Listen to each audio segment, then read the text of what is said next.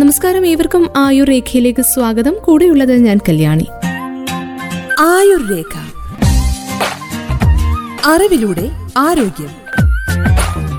ഇന്ന് ആയുർ രേഖയിലൂടെ നമ്മൾ കേൾക്കുവാൻ പോകുന്നത് ബ്രെയിൻ ട്യൂമറുകളുടെ ചികിത്സയെക്കുറിച്ചാണ്. ബ്രെയിൻ ട്യൂമർ എന്ന ഒരു വാക്ക് കേൾക്കാത്തവരായി ആരും തന്നെ ഉണ്ടാവില്ല. ഈ ട്യൂമറുകൾ വിജയകരമായി ചികിത്സിക്കുന്നതിന് നേരത്തെയുള്ള കണ്ടെത്തൽ വളരെ നിർണായകമാണ്. കേൾക്കുമ്പോൾ നിസ്സാരക്കാരനായി തോന്നിയാൽ പോലും അത്യധികം ശ്രദ്ധയോടെ കൈകാര്യം ചെയ്യേണ്ട ഒരു വിഷയം കൂടിയാണിത്. തലച്ചോറിനുള്ളിലെ അസാധാരണമായ കോശങ്ങളുടെ രൂപവൽക്കരണത്തെ ബ്രെയിൻ ട്യൂമർ എന്ന വാക്കുകൊണ്ട് സൂചിപ്പിക്കുന്നത്. രണ്ട് പ്രധാനതരം ബ്രെയിൻ ട്യൂമറുകളുണ്ട്. മാരകമായ മുഴകളുമുണ്ട്, അപകടകരമല്ലാത്ത മുഴകളും. ക്യാൻസർ മുഴകളെന്നും ബിനൈൻ മുഴകളെന്നുമാണ് ഇവയുടെ രണ്ടിൻ്റെയും പേര്. മസ്തിഷ്ക മുഴകളിൽ അതിജീവിക്കാൻ സാധ്യത ഇനി പറയുന്ന ചില ഘടകങ്ങളെ ആശ്രയിച്ചാണ് ഇരിക്കുന്നത്.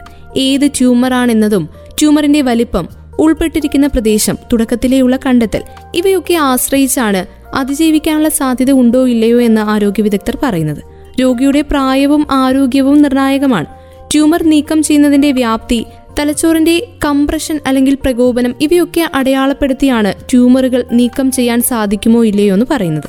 രോഗലക്ഷണങ്ങൾ കാണിക്കുന്നത് തലച്ചോറിലെ കംപ്രഷനും പ്രകോപനവും മൂലമാണ്. ഇവയുടെ പ്രധാന ലക്ഷണങ്ങൾ എന്ന് പറയുന്നത് തലവേദന, ഫിറ്റ്സ്, കാഴ്ച സംബന്ധമായിട്ടുള്ള പ്രശ്നങ്ങൾ, ഛർദി, മസ്തിഷ്കത്തിൽ സംഭവിക്കുന്ന ന്യൂനത്വം, സെൻസോറിയം കുറയുന്നത്, മാനസികമായിട്ടുള്ള മാറ്റങ്ങൾ, ഇവയൊക്കെയാണ്. ഇങ്ങനെയുള്ള അവസരങ്ങളിൽ രോഗിക്ക് അസഹനീയമായിട്ടുള്ള തലവേദന അനുഭവപ്പെടും. അത് രാവിലെ അതിതീവ്രമായി വരികയും ചിലപ്പോൾ ഛർദ്ദിക്കുന്നതോടെ ശമിക്കുകയും ചെയ്യും. എന്നാൽ ചില അവസരങ്ങളിൽ നടക്കാനോ അല്ലെങ്കിൽ സംസാരിക്കാനോ പോലും ബുദ്ധിമുട്ട് അനുഭവപ്പെടാം. എന്നാൽ എല്ലാ തലവേദനയും ട്യൂമർ കാരണമാവില്ല. ഇനി എപ്പോഴാണ് ഈ തലവേദനയെ കൂടുതൽ ശ്രദ്ധിക്കേണ്ടത് എന്നതിനെക്കുറിച്ച് കേൾക്കാം. ഇനി പറയുന്ന ചില അപായ സൂചനകൾ കാണുകയാണെങ്കിൽ പ്രത്യേകം ശ്രദ്ധിക്കേണ്ടതാണ്. തലവേദന ഇല്ലാത്ത ഒരാൾക്ക് തലവേദന വരാൻ തുടങ്ങിയാൽ അത് ഗൗരവമായി കാണണം. പുതുതായി രൂപം കൊണ്ട തലവേദനയുടെ തീവ്രത ക്രമേണ വർദ്ധിച്ചു വരുന്നതായി കാണപ്പെടുന്നുണ്ടെങ്കിൽ അതും തികച്ചും സങ്കീർണമായിട്ടുള്ള അവസ്ഥയാണ്. വേദന തികച്ചും ഇടവിടാതെ തന്നെ അനുഭവപ്പെടുക. സാധാരണയായി അധിക സമയത്തും രോഗി കടുത്ത തലവേദനയെ തുടർന്ന് രാവിലെ ഉണരുക. രാവിലെ ഉണരുമ്പോൾ തന്നെ രോഗി അതികഠിനമായി ഛർദ്ദിക്കുക. ഛർദിയോടൊപ്പം ഓക്കാനം ഉണ്ടാകാത്ത അവസ്ഥ. ഛർദിക്കുന്നതോടെ തലവേദനയ്ക്ക് താൽക്കാലിക ആശ്വാസം ലഭിക്കുകയും ചെയ്യുന്നത്. പുതിയതായി സംഭവിക്കുന്ന ഫിറ്റ്സ്, ചിലപ്പോൾ വ്യത്യസ്ത തരം ഫിറ്റ്സ് ആകാം. അതായത് ശരീരത്തിന്റെ ഒരു ഭാഗം മാത്രം ഉൾപ്പെടുന്ന തരത്തിലോ അല്ലെങ്കിൽ മുഴുവൻ ശരീരവും ഉൾപ്പെടുന്ന തരത്തിലോ ഒക്കെ ആവാം. ബലഹീനത അല്ലെങ്കിൽ മരവിപ്പുണ്ടാവുക. മരവിപ്പിന്റെ കാര്യം പറയുമ്പോൾ ക്രമേണ വർദ്ധിക്കുകയും ശരീരത്തിന്റെ ഒരു ഭാഗം അല്ലെങ്കിൽ ഒരു വശം മാത്രം ഉൾപ്പെടുന്ന സമയത്തും. ഇനി മറ്റൊന്ന് കാഴ്ച സംബന്ധമായിട്ടുള്ള പ്രശ്നങ്ങളാണ്. പ്രത്യേകിച്ച് ഒപ്റ്റിക് നാഡി അല്ലെങ്കിൽ കാഴ്ചയുടെ നാഡി, പിറ്റ്യൂട്ടറി ഗ്രന്ഥി എന്നിവയൊക്കെ ഉൾപ്പെടുമ്പോൾ മെമ്മറി പ്രശ്നങ്ങൾ ഉണ്ടാവുക, പെരുമാറ്റ പ്രശ്നങ്ങൾ വരിക, പെരുമാറ്റത്തിൽ മാറ്റങ്ങൾ ഉണ്ടാവുക, ഭാഷാ പ്രശ്നങ്ങൾ, ആശയക്കുഴപ്പങ്ങൾ, ഇവയൊക്കെ പെട്ടെന്നുണ്ടാകുന്ന വൈജ്ഞാനിക പ്രശ്നങ്ങളാണ്. ഇങ്ങനെയുള്ള പ്രശ്നങ്ങൾ സംഭവിക്കുന്ന സമയത്തും പ്രത്യേകം ശ്രദ്ധ ചെലുത്തണം. ഇതൊക്കെ ചില അപായ സൂചനകളാണ്, ചില ലക്ഷണങ്ങളാണ്.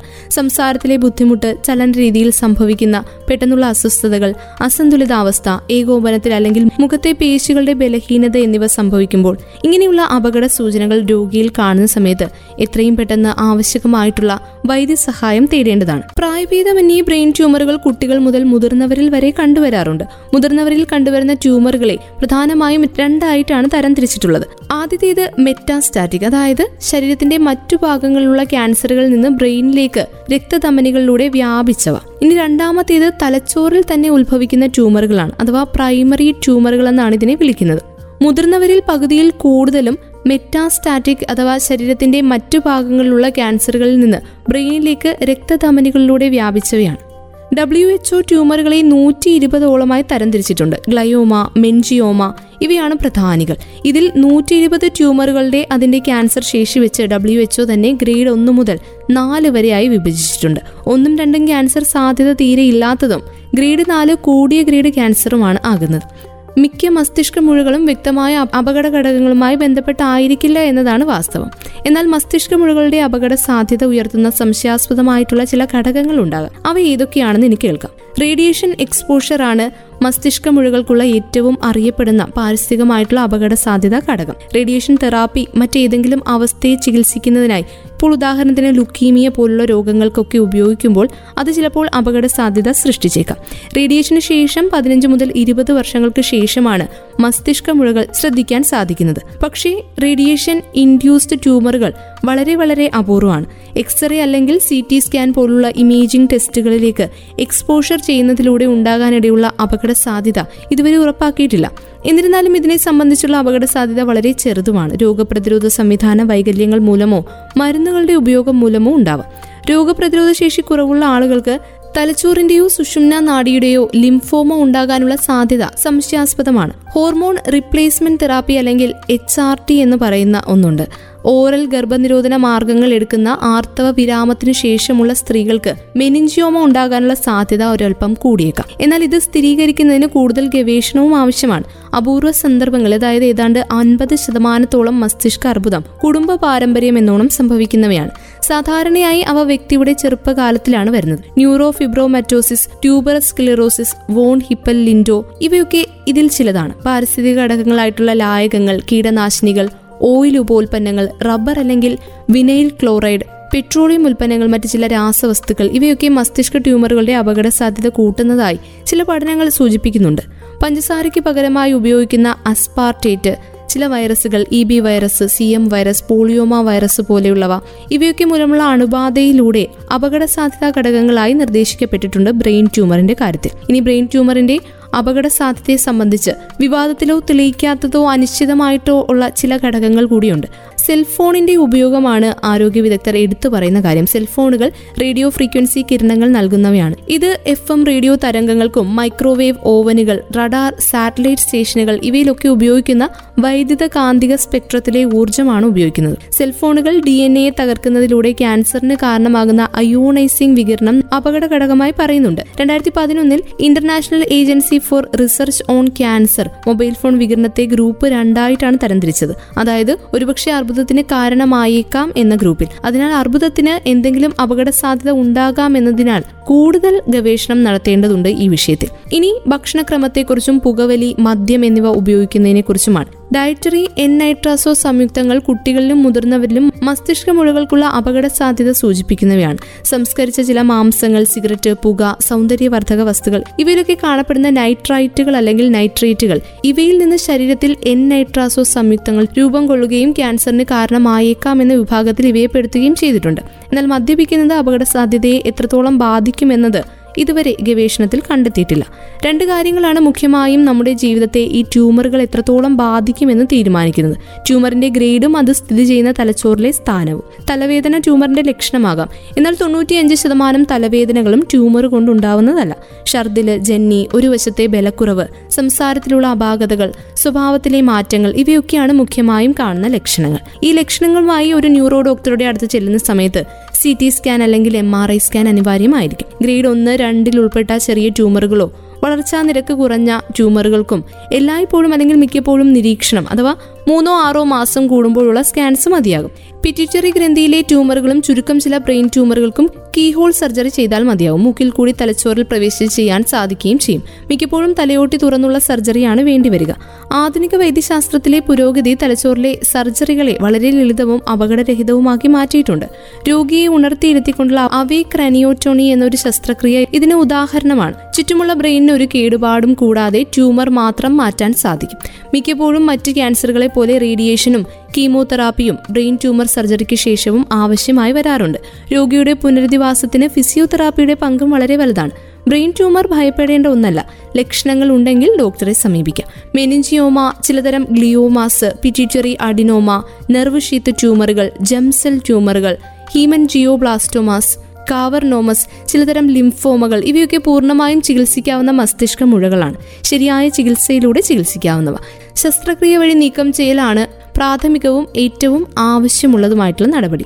എൻഡോസ്കോപ്പിക് ശസ്ത്രക്രിയകളും ആധുനിക വൈദ്യരംഗത്ത് നടത്താറുണ്ട്. അൾട്രാമോഡേൺ ഓപ്പറേറ്റിംഗ് മൈക്രോസ്കോപ്പുകൾ, ന്യൂറോ നാവിഗേഷൻ സിസ്റ്റങ്ങൾ, കവിട്രോൺ, അൾട്രാസോണിക് ആസ്പിറേറ്റർ, എൻഡോസ്കോപ്പുകൾ, മറ്റ് നൂതന ഉപകരണങ്ങൾ ഇവയുടെയൊക്കെ ലഭ്യതയോടൊപ്പം ശസ്ത്രക്രിയാ രീതികളെക്കുറിച്ച് നന്നായി മനസ്സിലാക്കുന്നതിനൊപ്പം ബ്രെയിൻ ട്യൂമർ ശസ്ത്രക്രിയയുടെ സുരക്ഷയും വിജയനിരക്കുമൊക്കെ ഗണ്യമായി മെച്ചപ്പെട്ടു എന്ന് വേണം പറയാൻ. തലച്ചോർ എന്നത് ശരീരത്തിലെ കേന്ദ്രമാണെന്ന് തന്നെ പറയാം. നടക്കുന്നതും വർത്തമാനം പറയുന്നതും പോലെയുള്ള ശരീരത്തിന്റെ പല പ്രവർത്തനങ്ങളെ നിയന്ത്രിക്കുന്നത് തലച്ചോറാണ്. ചിന്തിക്കാതെ ചെയ്യുന്ന പ്രവൃത്തികളായിട്ടുള്ള ശ്വാസോച്ഛ്വാസം പോലുള്ള കാര്യങ്ങളും തലച്ചോറിന്റെ നിയന്ത്രണത്തിലാണ്. കാഴ്ച, കേൾവി, സ്പർശം, മണം, ഓർമ്മ, വികാരങ്ങൾ, വ്യക്തിത്വം ഇവയെയും തലച്ചോറ് നിയന്ത്രിക്കുന്നു. തലച്ചോറിലെ മുഴകൾ എന്നത് അത്ര സാധാരണമല്ല. 1,00,000 പേരിൽ 12 പേർക്കാണ് ഈ രോഗാവസ്ഥ കാണപ്പെടുന്നത്. എന്നാൽ ക്യാൻസർ മൂലമുള്ള മരണത്തിന്റെ കാര്യത്തിൽ രക്താർബുദത്തെയും കവച്ചു വെക്കുന്ന രീതിയിൽ 8ാം സ്ഥാനത്താണ് തലച്ചോറിലുണ്ടാകുന്ന മുഴകൾക്കുള്ളത്, ബ്രെയിൻ ട്യൂമറുകൾക്കുള്ളത്. തലച്ചോറിൽ എവിടെയാണ് മുഴകൾ ഉണ്ടായിരിക്കുന്നത്, അത് തലച്ചോറിൽ എന്തൊക്കെ പ്രശ്നങ്ങളാണ് ഉണ്ടാക്കുന്നത്, ഇങ്ങനെയുള്ള കാര്യങ്ങൾക്കനുസരിച്ച് രോഗിയുടെ ജീവിത ഗുണമേന്മയിൽ ഗൗരവമായ സ്വാധീനമുണ്ട്. ഏതുതരം കോശങ്ങളിൽ നിന്നാണ് മുഴകൾ ഉണ്ടായിരിക്കുന്നത്, അവ പ്രശ്നകാരിയാണോ അല്ലയോ, ഇതിനനുസരിച്ചാണ് ഡോക്ടർമാർ രോഗാവസ്ഥയെ വിലയിരുത്തുന്നത്. എത്രയും നേരത്തെ തലച്ചോറിലെ മുഴകൾ കണ്ടെത്തുക എന്നത് ചികിത്സയുടെ വിജയത്തിന് വളരെ പ്രധാനപ്പെട്ട ഒരു കാര്യമാണ്. പ്രഭാതത്തിൽ ഉണ്ടാകുന്ന തുടർച്ചയായ തലവേദന, ഛർദി, കാഴ്ചയ്ക്ക് മങ്ങൽ, മനസ്സിലാക്കുന്നതിന് പ്രയാസം നേരിടുക ഇവയെല്ലാം തലച്ചോറിലെ മുഴകളെക്കുറിച്ച് ഡോക്ടർക്ക് സൂചനകൾ നൽകുന്നവയാണ്. കാഴ്ചയ്ക്ക് മങ്ങൽ ഉണ്ടാവുക, കൈകൾക്കും കാലുകൾക്കും തളർച്ച ഇവയൊക്കെ തുടക്കത്തിലേയുള്ള ലക്ഷണങ്ങളായിരിക്കും. ചിലപ്പോൾ സ്ട്രോക്ക് ഉണ്ടായതുപോലെയുള്ള ലക്ഷണങ്ങളും അപൂർവം ചിലരിൽ കണ്ടേക്കാം. CT, MRI സ്കാനുകൾ ചികിത്സയ്ക്ക് പിന്തുണ നൽകുന്ന വിവരങ്ങൾ നൽകും. പ്രത്യേകതരം സ്കാൻ സീക്വൻസുകൾ ചില രോഗികളിൽ ആവശ്യമായി വന്നേക്കാം. ഇനി പ്രത്യേകതരം മസ്തിഷ്ക ചികിത്സയുണ്ട്, ഒരു ശസ്ത്രക്രിയയുണ്ട്, അതേക്കുറിച്ച് കേൾക്കാം. അവീക് ക്രെനിയോട്ടമി എന്നാണ് ഈ ശസ്ത്രക്രിയയുടെ പേര്. പ്രത്യേക കേന്ദ്രങ്ങളിൽ മാത്രം ചെയ്യുന്ന പ്രത്യേകതരം മസ്തിഷ്ക ശസ്ത്രക്രിയയാണിത്. ഇവിടെ രോഗിക്ക് ശസ്ത്രക്രിയക്കിടെ ശസ്ത്രക്രിയാ വിദഗ്ധനുമായി സംസാരിക്കുവാനും സാധിക്കും. ഇത് പ്രത്യേക അനസ്തെറ്റിക് ടെക്നിക്കുകളിലൂടെയാണ് സാധിക്കുന്നത്. ശസ്ത്രക്രിയക്കിടെ വൈകല്യങ്ങൾ തടയാനായിട്ട് സഹായിക്കുകയും ചെയ്യും. ബ്രെയിൻ ട്യൂമറുകൾക്ക് സാധാരണയായി ഉപയോഗിക്കുന്ന ചികിത്സയാണ് റേഡിയോ തെറാപ്പി. ട്യൂമറിന്റെ സൈറ്റിൽ റേഡിയേഷൻ ഫോക്കസ് ചെയ്യുന്നത് കമ്പ്യൂട്ടറൈസ്ഡ് കണക്കുകൂട്ടലുകൾ ഉപയോഗിക്കുന്ന ഒരു ചികിത്സാ രീതിയാണ് റേഡിയോ സർജറി. അതുമൂലം ചുറ്റുമുള്ള തലച്ചോറിലേക്കുള്ള റേഡിയേഷൻ അളവ് കുറയ്ക്കുകയും ചെയ്യും. സ്റ്റീരിയോടാക്റ്റിക് റേഡിയോ സർജറിയുടെ തരംഗങ്ങളിൽ gamma knife, linear accelerator, cyber knife ഇവയൊക്കെയാണ് ഉൾപ്പെടുന്നത്.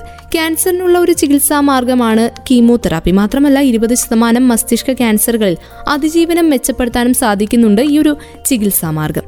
ഫിറ്റ്സ് നിയന്ത്രിക്കാനുള്ള ആന്റി എപ്പിലെറ്റിക്സ്, ബ്രെയിൻ എഡിമ കുറയ്ക്കാനുള്ള സ്റ്റിറിയോഡുകൾ ഇവയൊഴിച്ച് ഫാർമക്കോളജിക്കൽ തെറാപ്പിയുടെ പങ്ക് പരിമിതമാണ്. വ്യത്യസ്ത മസ്തിഷ്ക മുഴകളുടെ സ്വഭാവത്തെക്കുറിച്ച് നന്നായി മനസ്സിലാക്കുന്നതിനായിട്ട് വിപുലമായ ഗവേഷണങ്ങളും പഠനങ്ങളും നടക്കുന്നുണ്ട്. ഈ രോഗത്തിനെതിരെ പോരാടുന്നതിന് കൂടുതൽ ചികിത്സാ രീതികൾ പരീക്ഷിച്ചുകൊണ്ടിരിക്കുകയാണ് ഇന്ന്. Immunotherapy, biological response modifier therapy, oncolytic virus therapy എന്നിവയാണ് അവയിൽപ്പെട്ടത്. തെറ്റായ ജീനുകളുടെ അല്ലെങ്കിൽ പ്രോട്ടീനുകളുടെ ടാർഗറ്റ് ചെയ്ത therapy, gene therapy, hormone therapy, photo dynamic therapy, electric field therapy ഇവയൊക്കെ ഭാവിയിൽ പ്രതീക്ഷ നൽകുന്ന ചില ചികിത്സാ രീതികളാണ്. ഇത്തരത്തിലുള്ള ഗുരുതരമായ രോഗങ്ങൾക്ക് തെറാപ്പിക്ക് വിധേയമാകുമ്പോൾ ധാരാളം പോസിറ്റീവ് എനർജിയും മാനസിക ശക്തിയും ഉണ്ടായിരിക്കേണ്ടത് ഏറ്റവും പ്രധാനപ്പെട്ടതാണ്. അതാണ് തീർച്ചയായിട്ടും ചികിത്സയുടെ വിജയത്തെ മെച്ചപ്പെടുത്തുന്നത്. ഇന്ന് ആയുർ രേഖയിലൂടെ നമ്മൾ പങ്കുവച്ചത് ബ്രെയിൻ ട്യൂമറുകളുടെ വിവിധ ചികിത്സാ രീതികളെക്കുറിച്ചാണ്. വീണ്ടും അടുത്ത അധ്യായത്തിലൂടെ മറ്റ് ആരോഗ്യ അറിവുകളുമായി ഒരുമിക്കാം. ഇത്രയും സമയം ആയുർ രേഖയിൽ നിങ്ങൾക്കൊപ്പം ഉണ്ടായിരുന്നത് ഞാൻ കല്യാണി. തുടർന്നും കേട്ടുകൊണ്ടേയിരിക്കും റേഡിയോ മംഗളം 91.2, നാടിനൊപ്പം നീരിനൊപ്പം.